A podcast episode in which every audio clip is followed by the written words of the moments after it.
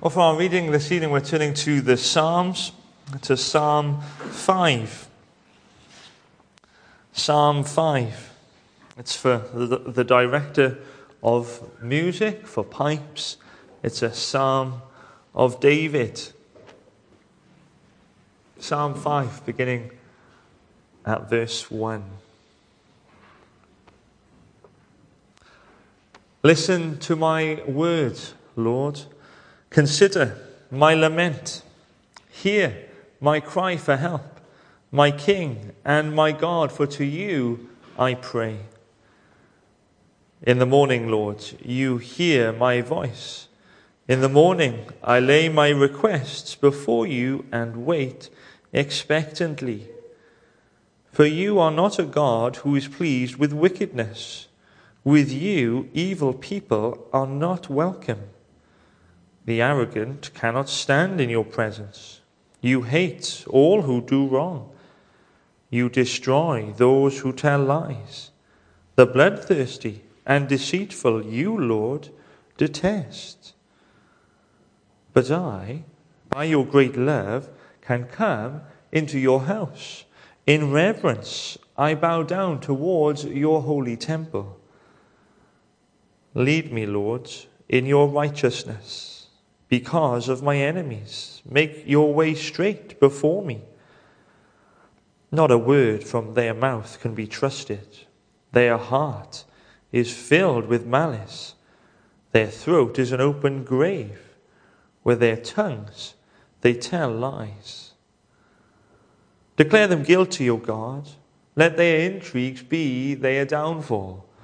Banish them for their many sins, for they have rebelled against you. But let all who take refuge in you be glad. Let them ever sing for joy. Spread your protection over them, that those who love your name may rejoice in you. Surely, Lord, you bless the righteous. You surround them with your favor as with a shield. Amen. Amen. Well, as we come to Psalm 5, let's pray together. Our Father and our God, you are our refuge and our shield, and we have put our hope in your words. We pray now that you would reveal yourself to us as a refuge uh, once again this evening, no matter our circumstances, as we come to your word, speak to us uh, with power by your Spirit, and be glorified, we pray for the honor of your name which we love. In Jesus' name, amen. Are you ever lost uh, for words? Have you ever uh, found yourself in a situation and you just don't know quite what to say? Sometimes that can be because you've been shocked by something, uh, but sometimes the, the reality of life can just leave us unable to really express our feelings in words. And all you can think is, why me? Why this now, Lord? What is going on? And in such times, we can feel a bit rudderless and sure of, of where to ground ourselves. Our joy as Christians can be frustrated by our difficulties, can't it? The, the harshness, maybe, of our circumstances can cause fears to swell up in our hearts. And maybe you know something of this right now at the moment, or you've known it in the recent past. And so Psalm 5 here this evening is full of encouragement uh, to all of us.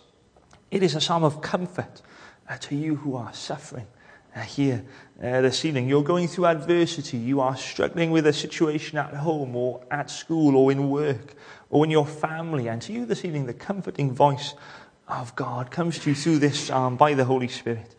And He's saying to you in the midst of your circumstances tonight, I am king and I am near. God is king and he is near. And so uh, I want us to see uh, what David here, the psalmist, prayed as he struggled in his circumstances. Let's see two truths that I trust will encourage you this evening and on uh, into this week as you ground your hope in who our God really is. And firstly, we see David's hope in God's justice, a hope in God's justice in verses 1 to 7. Look at how this psalm begins Listen to my words, Lord. Consider my lament. The psalmist laments. That's something that we feel that we're not really able to do. We often feel that we're not really allowed to do that, that we always have to put on a brave face as followers of Jesus. We have to be happy all the time. And when someone asks us how we are, we tell them, I'm fine. I'm fine. We say that all the time, don't we? And while, of course, it is true that through the death and resurrection of Jesus Christ, we have a great and ultimate hope. And so ultimately, yes, we are fine. The reality is that in the moment, that life is often is very far from easy. It, it can be and, and is hard. So hard, in fact, that it's hard to know what to say, and it can be hard to, to know what to pray at first. And so David says to the Lord, Consider my groaning, consider my sighing. Maybe your Bible says, what does it says uh, here? Hear my lament, uh, O Lord. David knows, he feels his need. And in the state he is in, he laments, he sighs, he expresses his need. He comes to the Lord with a cry for help. It's a cry of complete dependence on another, isn't it? It is a cry from complete weakness to one of absolute strength. That's how David assesses his circumstances. He knows he is powerless, but he prays to the God of all power. There in verse 2, he says, Hear my cry for help, my King and my God, for to you I pray.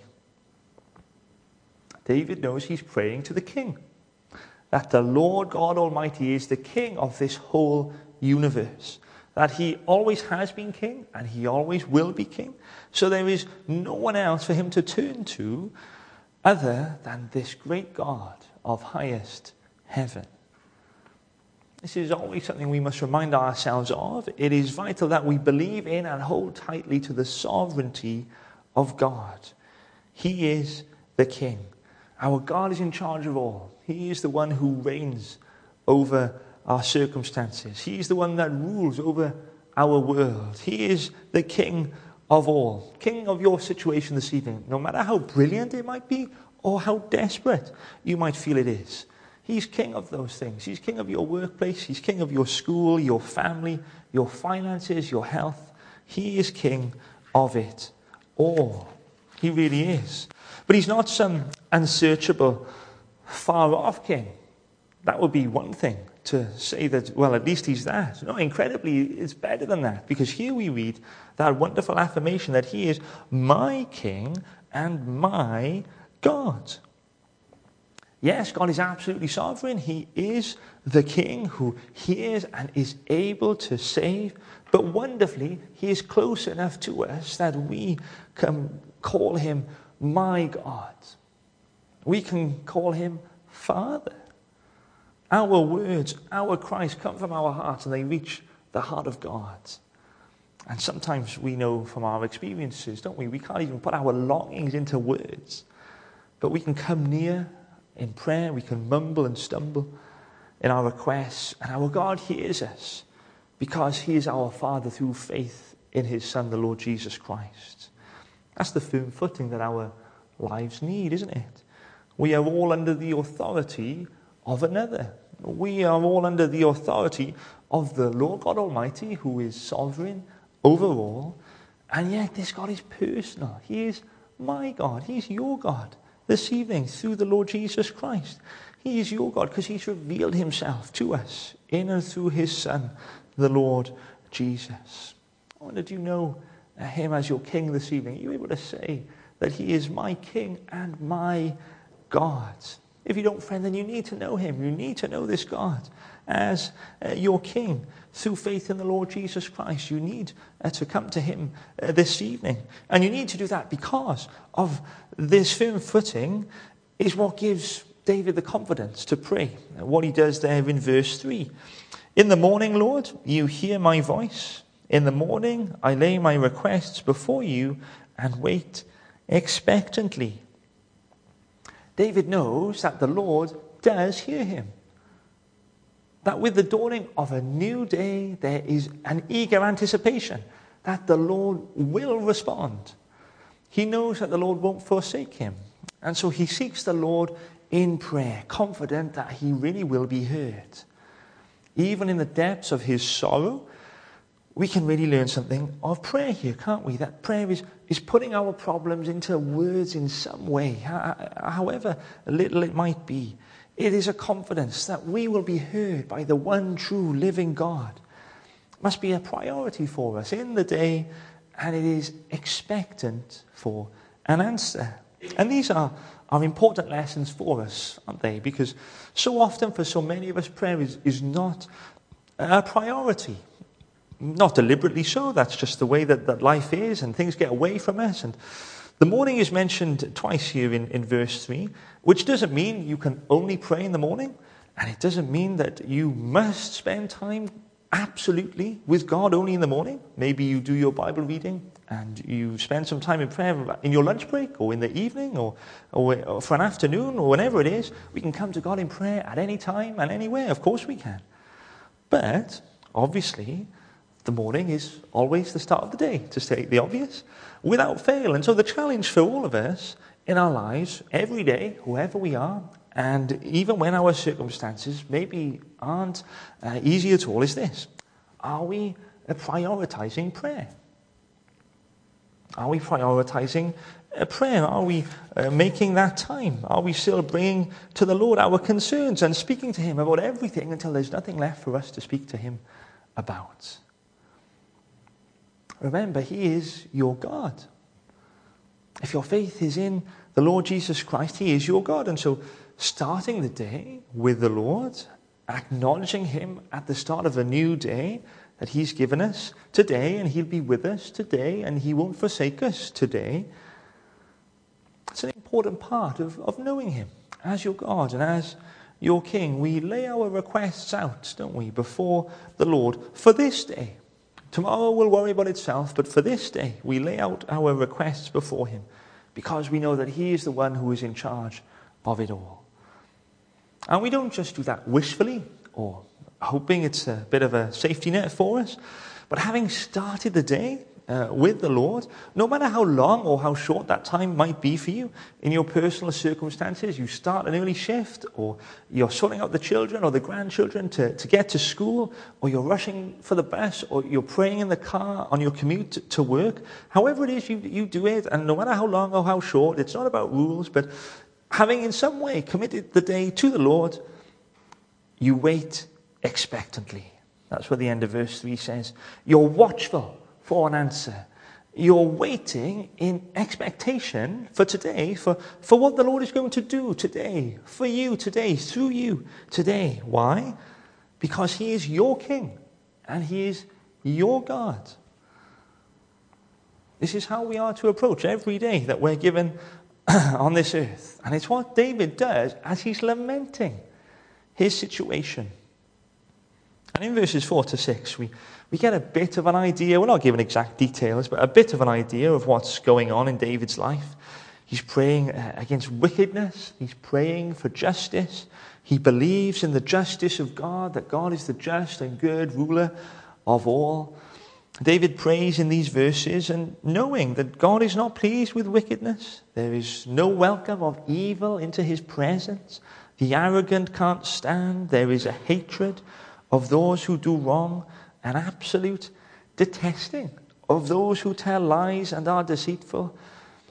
And that's pretty strong stuff, isn't it? Those are strong words that we read there. Three times we read in different ways in those verses that God has an absolute hatred of evil. He is completely incompatible with it. He is not pleased with wickedness. God hates all who do wrong. He detests the bloodthirsty and deceitful. God has no double standards. He's perfect in every way. And here the Word of God clearly says that He hates both the sin and those who sin against Him. Which sounds really strong, doesn't it? But that's what it says. We know that because we read of these repeated negatives that those who do evil ultimately, those who do evil ultimately are not welcome with God. They cannot stand in his presence, verse 5 says. There is no welcome into the heaven for the sinner who remains in their sin. It's strong language, isn't it? And it might leave you feeling uncomfortable. And that's understandable. It is strong. But David knows who God is. In his difficult circumstances, he's lamenting, he's praying, and he's hoping in the justice of God. He's praying to the God who is just. He is praying to the good judge of all the earth. He has a firm hope in the justice of God, that God will not let any sin go unpunished. He will not let any uh, injustice just be swept under the carpet. He will not allow the evil, the wicked, the arrogant, the deceitful to get away with anything. If you've suffered injustice, if you've had wrong done against you, then this truth is a great source of comfort to you, isn't it? It's good to know that God will not let wrong go unpunished. When wrongdoing has been done, David knows that God is not unaffected by it. He responds to it as only he can in a holy displeasure. And you might not like that, but because of who God is, because He is love and light and pure and good, He has to respond to sin in this way. If you'd been wronged in a terrible way, you imagine this week, if you were one of those 700 plus uh, people who ran a post office and you were sent to prison or you were fined thousands and thousands of pounds because of an error in a computer system that was then covered up uh, by those uh, in power, and nobody believed you. Imagine being in, in that situation that's been brought to life in a drama in these last weeks. Or imagine if it was your relative this week that was stabbed to death on the streets of London Imagine if those kinds of things happened to you, would you respond in anger against the post office and its lies or against those killers uh, in our cities? Of course you would. And in uh, the media and on phone ins this week, people are ringing in angry about what's happened in this uh, post office uh, scenario. And rightly so, because you've got a just and a right reason to be angry against injustice against wickedness. And if we feel like that in, in our small way, well, so it is with God and much more because He is love and He is light. And so He has to respond to right anger and hatred against all that is wrong in this world. This is stark, isn't it? It is stark because if you want to live a life of sin, friend, then this is telling you that you won't find favor with God. Do you notice here that a liar and a murderer, they're mentioned in the same breath. They're talked about in the same way. And we might think, well, lying's not that bad, is it? It's not like we've killed anybody. But deception and greed, they mark out someone who is equally just as unfaithful to God and his ways. And so it's implying that if someone is willing to go to lengths to deceive, well, what's to stop them from trying out murder and trying to cover their tracks?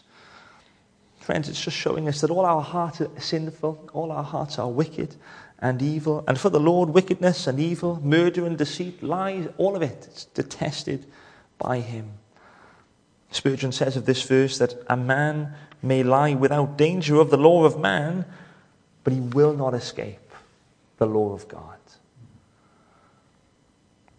Friends, we must be really clear on this uh, this evening that sin is detested by God. And if you carry on as you are, you won't escape His law. You will not get away with the sins you have committed. The right and just wrath of God will be what you deserve. And you won't be able to say you weren't warned because you're hearing about it tonight. You're hearing this evening that the one true living God is not pleased with wickedness. You'll never get to heaven. You'll never stand in the presence of God if you remain in your sin. But here, in his difficult and trying situation, as David is lamenting his circumstances, he is able to say, full of hope, in verse 7, but. So we know there's a contrast coming. But I, by your great love, can come into your house. In reverence I bow down towards your holy temple. That is an incredible contrast, isn't it, from the previous verses? As unlike the wicked, who cannot stand in the presence of God, David here prays with expectation that he can come. He can come into the Lord's presence. He will be able to come and enjoy closeness with the Lord. There is hope here for David. Hope found in the midst of his lamentable circumstances. And what is it that makes David any better than those who are wicked? Nothing at all. Nothing at all is the answer. But David is confident because his hope is in the faithful, unconditional love of God.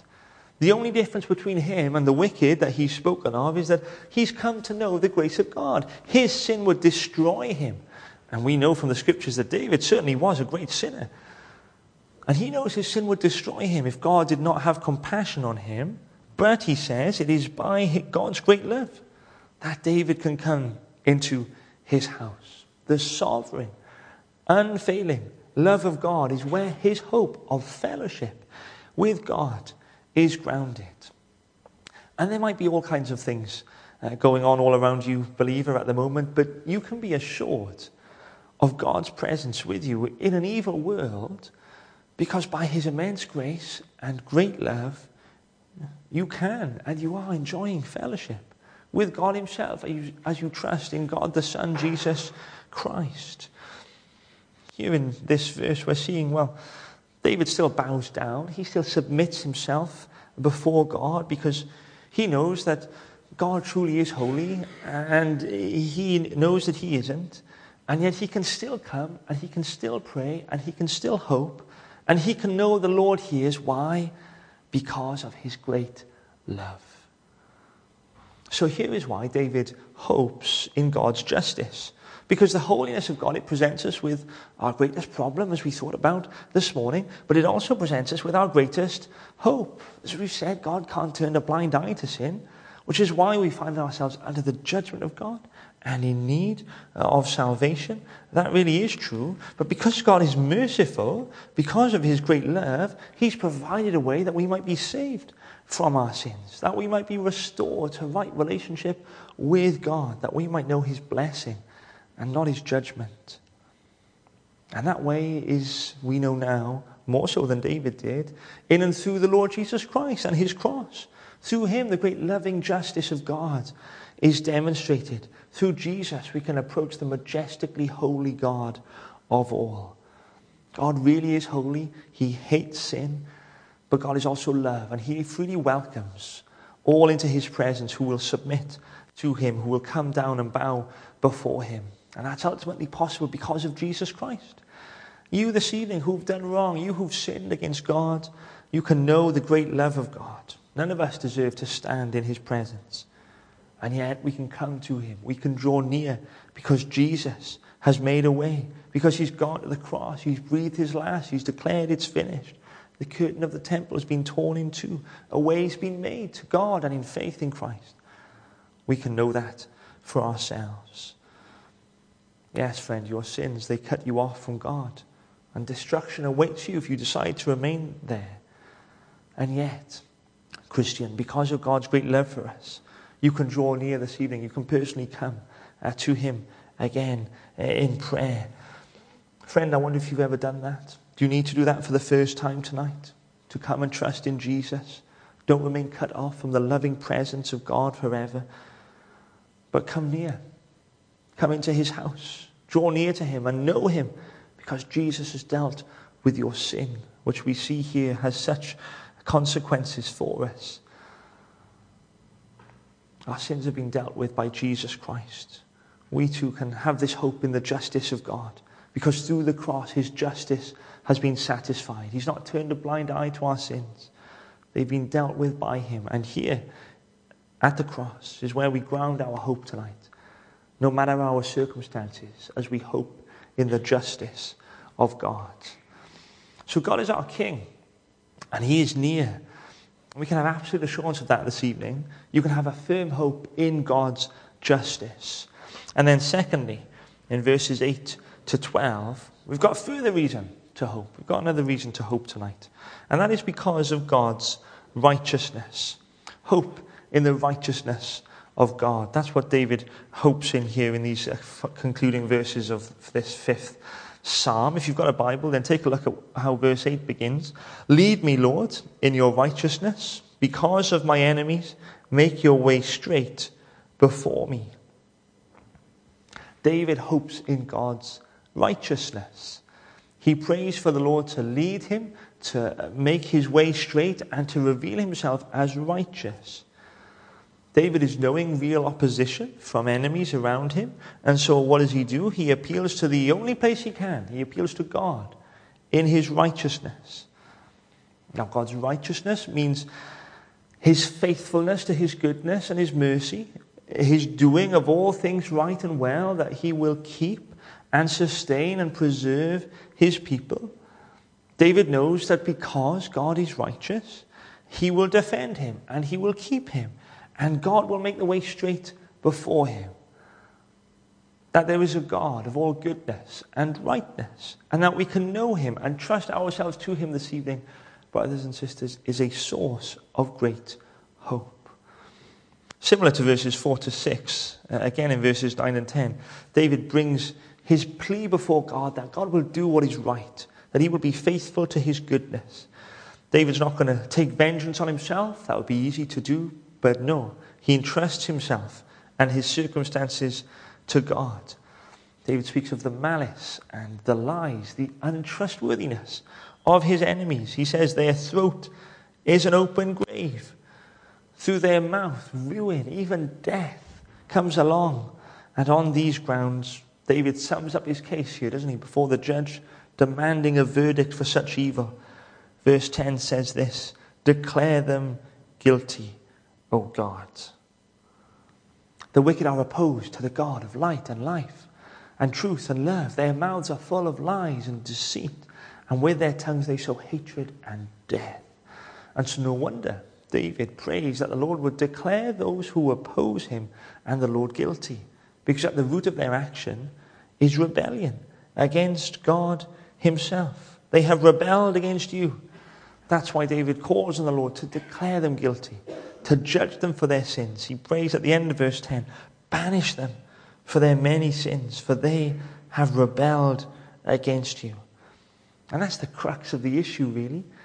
Rebellion against God Himself. These, uh, those who are doing wicked here that David is, has in mind, they're not simply attacking Him, it's rebellion against the Lord God Almighty. And God's righteousness must mean that the schemes of the wicked are going to backfire on them in the end. Each one of us will reap what we sow. Again, this is something that we must grasp. God is righteous, He is holy. And we must be holy as He is. We must align ourselves with God's essential character of holiness. What's an outrage to God must be an outrage to us. You and I, we can hope in God this evening and find our eternal refuge in Him because, in spite of the evil of our world, God is not unconcerned with such wickedness. God is light, and in Him there is no darkness at all. And that is why, whenever the people of God are faced with pain, suffering, oppression, we can confidently call on God to act in line with who He is. We can hope in God's righteousness. It doesn't mean everything will be comfy, but it does mean all will be well, because the judge of all the earth will do what is right. Now, again, you might feel uncomfortable with this psalm it might be disconcerting to read harsh words heaped on the enemy. We might be thinking, well, remember the words of Jesus bless those who curse you. And so maybe you're thinking, we can't really speak, can we, in the way that David does here. But let's not forget, friends, that the Lord Jesus was never afraid to call evil what it was. He wasn't afraid to call it out and to take a firm stance against it, condemning it in every form. And if you're a follower of Jesus Christ this evening, then you too must take evil seriously. And yet, for the second time in this psalm, we read that wonderful word, but. But, a word that tells you there is an alternative to the downfall of the guilty. There is a contrast to be made, and it's there in verse 11. But let all who take refuge in you be glad. Let them ever sing for joy. Spread your protection over them, that those who love your name may rejoice in you. What a difference we have here. unlike those who have rebelled against God, those who revere the Lord, all those who have submitted to the Lord and make him their refuge, they'll be glad. They will sing for joy.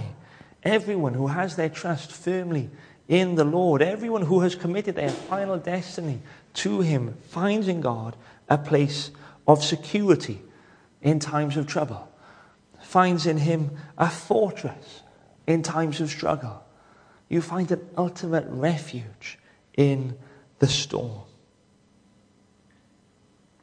You might be lamenting right now, this evening, just as David was in verse 1. Your griefs and your sorrows and your stresses and your anxieties, they are real. And you have permission to lament those things this evening. The scriptures give us that uh, permission. Your circumstances are hard, and the agony of your heart is real. And yet, in all of that, in the reality of your lament, you can yet still sing for joy. You can be glad, which isn't glib. You can be glad because we're told here in verse 11, you have a refuge in the Lord. You are safe with him. He will spread his wings of protection over you. You have refuge in him, in the shadow of his wing. Imagine some majestic bird of prey with her nest high up in the trees of Snowdonia or the highlands of Scotland. And this mother does everything uh, for her chicks. She feeds them, she cleans them, she protects them, she keeps them warm at night. And one day, a huge storm blows in, like we've had in recent weeks, blows in over the mountains. And as that's happening, she doesn't stay unaffected by it and stays out flying around. No, what does she do? She gathers her chicks to herself and keeps them close to her under the warm protection of her wings. And just as a bird brings her chicks under her wings in the middle of a storm to protect them from the hammering rain and, and the blowing wind, so you tonight who are trusting in the Lord, you are safe in the protective refuge of Him who loves you with such a great love. You can rejoice in the Lord this evening as you hope in his righteousness, in his faithfulness to be good. You who love the Lord, you can have great joy because the Lord is near. Yes, he's your king and he is your God and he is near. He is concerned for you. He cares for you and he always does all things right and all things well. How can you be sure? Take a look at verse 12. Surely, Lord, you bless the righteous you surround them with your favor as with a shield. Here's the certainty and the hope grounded in who God is. Surely the Lord will bless the righteous.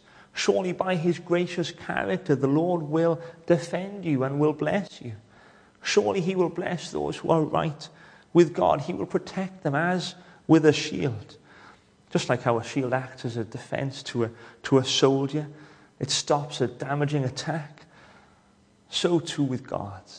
He will ensure that no ultimate harm may come upon us. That doesn't mean there is no suffering. David clearly speaks of enemies and opposition and suffering. So the refuge and protection of God, it's not always physical. It sometimes can be physical. But here we're reminded of a greater uh, defense, a defense that's found in the Lord Jesus. He who is all sufficient. And He will keep us to the end and He will bring us safely home. And we know that's true because our triune God deals graciously with us. Surely God has surrounded us with His favor, hasn't He? God has shown us His favor. He's lavished His grace upon us. He's shown us that He will protect us. He will care for us.